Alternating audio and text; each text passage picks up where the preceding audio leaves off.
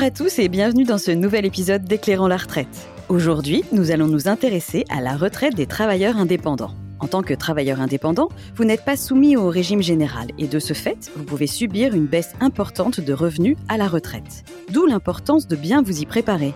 Plusieurs solutions s'offrent à vous, notamment celle de vous orienter vers un PER, plan épargne retraite, ouvert à tous, indépendants comme salariés. Nous vous proposons de faire la lumière sur le sujet avec Fabrice Germain, formateur concepteur en épargne financière chez BNP Paribas Cardiff. Bonjour Fabrice. Bonjour Karine. Avant de commencer, pourriez-vous nous éclairer sur le statut d'indépendant ou de TNS Concrètement, nous expliquer ce qu'est un travailleur non salarié. Alors en fait, le statut de travailleur indépendant est réservé à toute personne physique qui s'installe à son compte et qui exerce son activité en son nom propre. On va donc retrouver ce statut parmi les entrepreneurs individuels, tels que les commerçants, les artisans, ainsi que les professions libérales, médecins, avocats par exemple. Les micro-entrepreneurs, donc ex-auto-entrepreneurs, ont également le statut d'indépendant avec des règles spécifiques. Le statut d'indépendant est accordé également à certains dirigeants d'entreprise, tels que le gérant majoritaire d'une ESARL par exemple. Enfin, n'oublions pas les agriculteurs qui peuvent également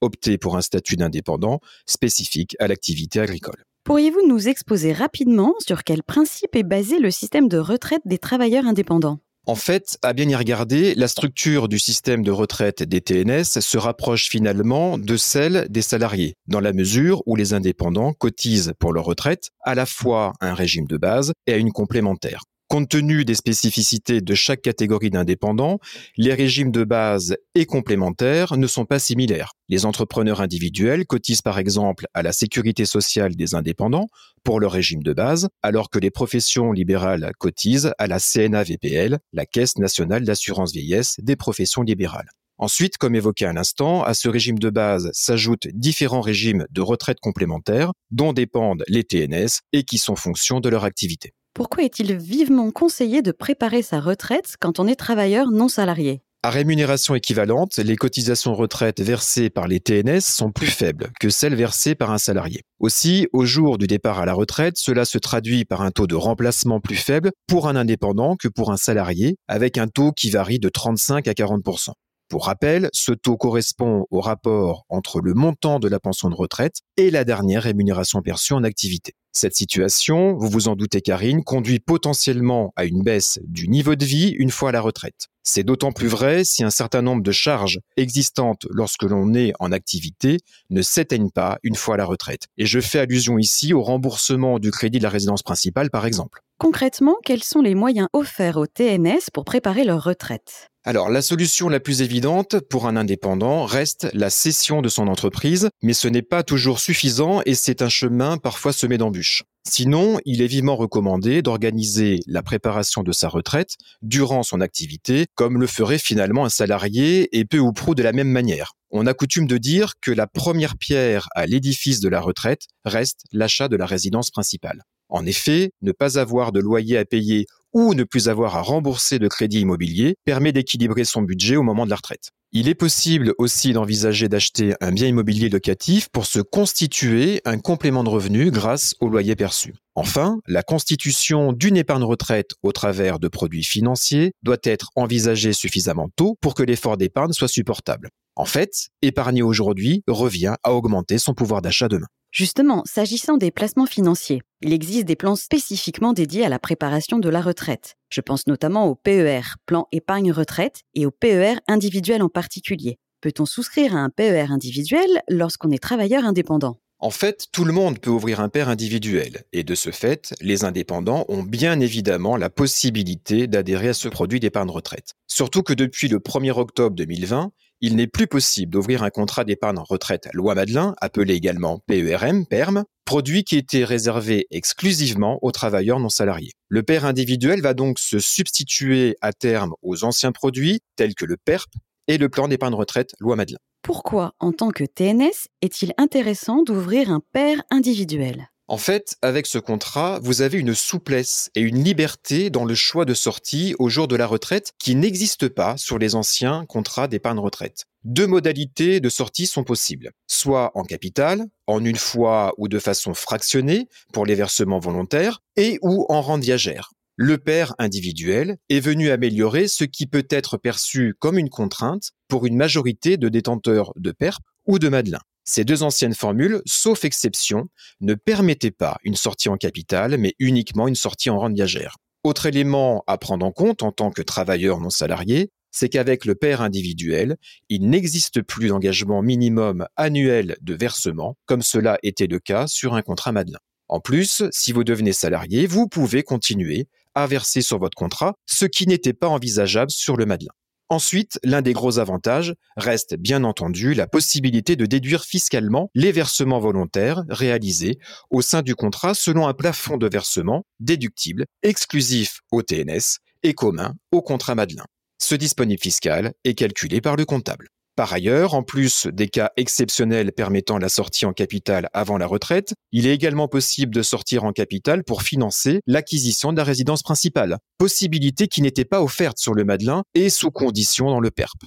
Enfin, vous avez un large choix de supports d'investissement vous permettant de piloter votre épargne comme bon vous semble, avec la possibilité d'opter pour une gestion pilotée ou une gestion libre. Pour nos auditeurs ayant déjà un contrat Madelin, soit un contrat déjà dédié à la retraite des TNS, quelles sont les options possibles? Doivent-ils le clôturer ou peuvent-ils le conserver? Peuvent-ils souscrire un PER individuel? Et enfin, peuvent-ils cumuler les deux, le Madelin et le PER individuel? Alors, il existe trois possibilités. Conserver son ancien contrat et continuer à verser dessus en bénéficiant toujours de la déductibilité fiscale. Il est également possible de transférer son ancien contrat retraite PERP ou Madelin sur un père individuel. Il est également possible de détenir les deux. Mais alors, dans ce cas, comment choisir? Ah, en fait, Karine, la question qui se pose surtout est de savoir s'il est judicieux de transférer son Madelin vers un plan d'épargne retraite individuel ou si, au contraire, il est préférable de le conserver. Le transfert peut s'avérer une solution intéressante car comme déjà évoqué, le père individuel présente des avantages certains par rapport au Madelin, notamment en termes de souplesse et de liberté de sortie avant et après la retraite.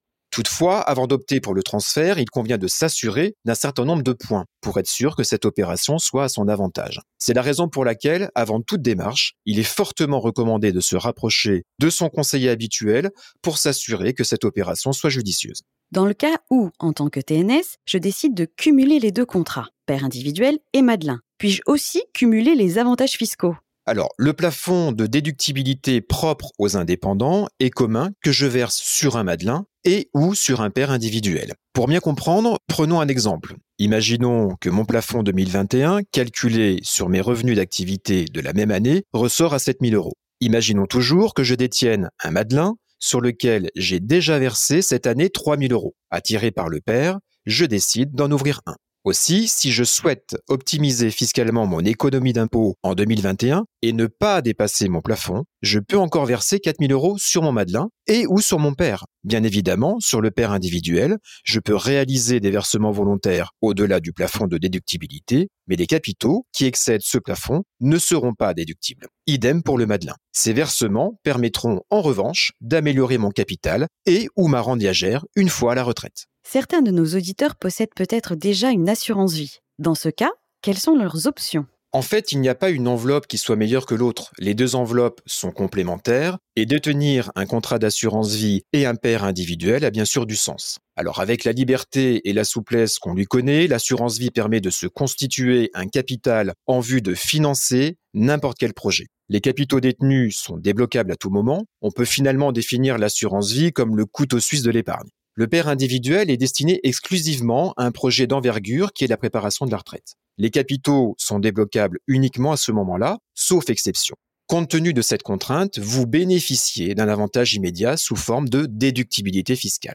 Donc pour nos auditeurs détenant déjà un contrat d'assurance vie et qui voudraient orienter une partie de cette épargne vers un plan d'épargne retraite individuel, sachez que les pouvoirs publics ont prévu un mécanisme temporaire et sous conditions visant à favoriser ce type d'opération. Nous avons d'ailleurs un podcast qui décrypte longuement la complémentarité existante entre les pairs et les contrats d'assurance vie. N'hésitez pas à le consulter pour en savoir plus. Quant à nous, pour finir notre podcast sur la préparation de la retraite des travailleurs indépendants, pourriez-vous revenir sur ce qui est le plus important à retenir? Bien sûr. Alors premièrement, il faut avoir en tête que le taux de remplacement pour les TNS est faible, ce qui aura manifestement un impact sur le niveau de vie des indépendants à la retraite. Ensuite, pour faire face à la baisse de revenus, il est vivement conseillé d'organiser la préparation de sa retraite le plus tôt possible en utilisant différentes stratégies patrimoniales. Achat de la résidence principale, achat d'une résidence locative, épargner sur une enveloppe destinée à la préparation à la retraite. Enfin, dans le choix d'une épargne destinée à la retraite, le père, individuel, offre aujourd'hui des atouts non négligeables qui en font une épargne incontournable. Je vous remercie Fabrice de nous avoir éclairé sur la retraite des travailleurs indépendants et les différentes façons qui leur permettent de bien la préparer. Et merci à vous de nous avoir écoutés. J'espère que c'est maintenant plus clair pour vous. N'hésitez pas à partager ce podcast et à nous transmettre les sujets sur lesquels vous souhaitez que l'on prenne la parole. À très vite pour un nouvel épisode d'Éclairons la retraite.